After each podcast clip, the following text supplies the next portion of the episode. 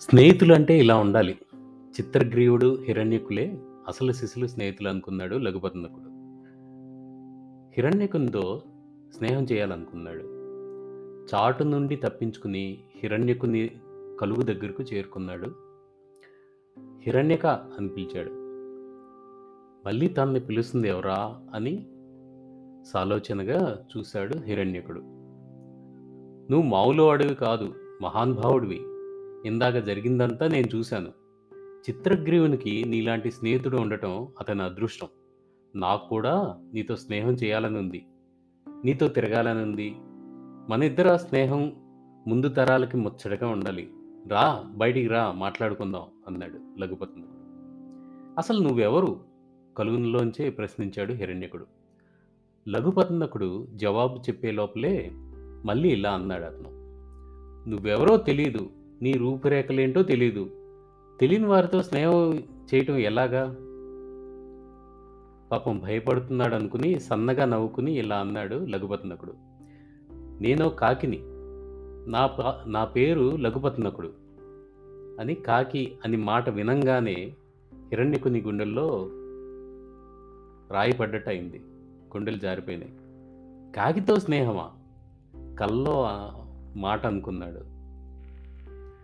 అమ్మో! నీతో స్నేహమా? జరగని పని. మీ కాకి జాతికి పని ఏమిటి మా ఎలుకల జాతిని పట్టి చంపి తినటమే కదా మీతో స్నేహం అంటే కోరి కోరి చావును తెచ్చుకోవటమే. వద్దు. నీకు నాకు స్నేహం కుదరదు. వెళ్ళి ఇక్కడి నుంచి అన్నాడు హిరణ్యకుడు. అది కాదు నేను చెప్పేది విను. ముందు బయటికి రా అన్నాడు. చచ్చినా బయటికి రాను. బయటకు వస్తే నన్ను పొడుచుకుని తింటావు. సమాన వియ్యం సమాన కయ్యం అన్నారు పెద్దలు. అలాగే స్నేహం కూడా సమానులతోనే చేయాలి నువ్వు నేను ఏ రకంగా సమానులం కాదు. అందుకని ఎందుకు వచ్చింది గొడవ? మనిద్దరికీ స్నేహం కుదరదు కానీ ఇక్కడి నుంచి వెళ్ళు అన్నాడు హిరణ్యకుడు. లఘుపత్నకుడు కదిలిన శబ్దం వినరాలేదు ఆయనకి. దాంతో మళ్ళీ ఇలా ఇలా అన్నాడు అనమాట తారతమ్యాలు తెలుసుకోక వెనక్కటికి ఓ జింక నక్కతో స్నేహం చేసి ప్రాణాల మీదకి తెచ్చుకుంది. ఆ కథేంటో తెలుసు కదా అన్నాడు. తెలీదన్నాడు లఘుపత్నకుడు అయితే విను చెప్తాను అంటూ కథ కథ చెప్పసాగాడు హిరణ్యకుడు. జింక నక్క కథ. అనగనగా మగధ దేశం. ఆ దేశంలో ఓ అడవి. ఆ అడవి పేరు మందారవతి. ఆ మందారవతి అడవిలో ఓ జింక, ఓ కాకి ఉండేవి. ఉండేవంటే మామూలుగా ఉండటం కాదు. స్నేహంగా ఉండేవి. జింక అంటే కాకికి ఇష్టం. కాకి అంటే జింకకి ఇష్టం దాంతో చెట్టాపట్టాలేసుకుని తిరిగేవి. అడవి అంతా పచ్చపచ్చగా ఉండేది. జింకకి కావలసినంత మేత దొరికేది. తిన్నదంతా తిని బాగా బలిసింది జింక. అందమైన అడవి, ఆరోగ్యంగా ఉంది. ఇంకానేం ఎక్కడ పడితే అక్కడికి చెంగు చెంగున గెంతుకుంటూ వెళ్ళేది జింక.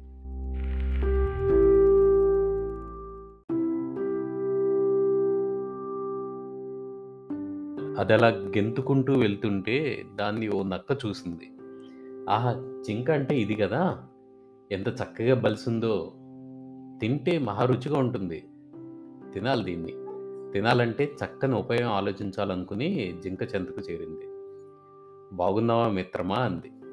ఒక్క గంతు గంతి నక్క దూరంగా జరిగింది జింక. మిత్రమా? అదెక్కడ పిలుపు? అని అడిగింది. నువ్వెవరో నాకు తెలీదు. నా జోలికి రాకు అంటూ పరిగెత్తబోయింది. ఆగాగు అంది నక్క. ఆగింది జింక. నా పేరు సుబుద్ధి. ఈ అడవిలో ఒంటరిగా ఉంటున్నాను. నా అన్నవారు నాకెవ్వరూ లేరు. నక్కలన్నీ నన్ను వదిలేసి ఎక్కడికో వెళ్ళిపోయాయి. దాంతో దిక్కు తోచక దాన్ని అయిపోయాను అన్నది నక్క కన్నీళ్ళు పెట్టుకుంది. అయ్యో పాపం అనిపించింది జింకకి. తోడు లేకుండా అడవిలో బతకడం ఎంత కష్టమో తెలుస్తుంది. చావలేక బతుకుతున్నాను. నిన్ను చూశాను లేదో నా వాళ్ళని చూసినట్టు అనిపించింది. ఎక్కడ లేని ఆనందం కలిగింది. దేవుళ్ళా కనిపించావు అంది నక్క. జింక పొంగిపోయింది. నీకే హాని చేయను నన్ను నమ్ము. నా ఒంటరితనాన్ని పోగొట్టు. దయచేసి నాతో జట్టు కట్టు. ఇద్దరం కబుర్లాడుకుంటూ కలిసి తిరుగుదాం అంది నక్క. దాని మాటలన్నీ నమ్మేసింది జింక. నక్కతో స్నేహానికి ఒప్పుకుంది.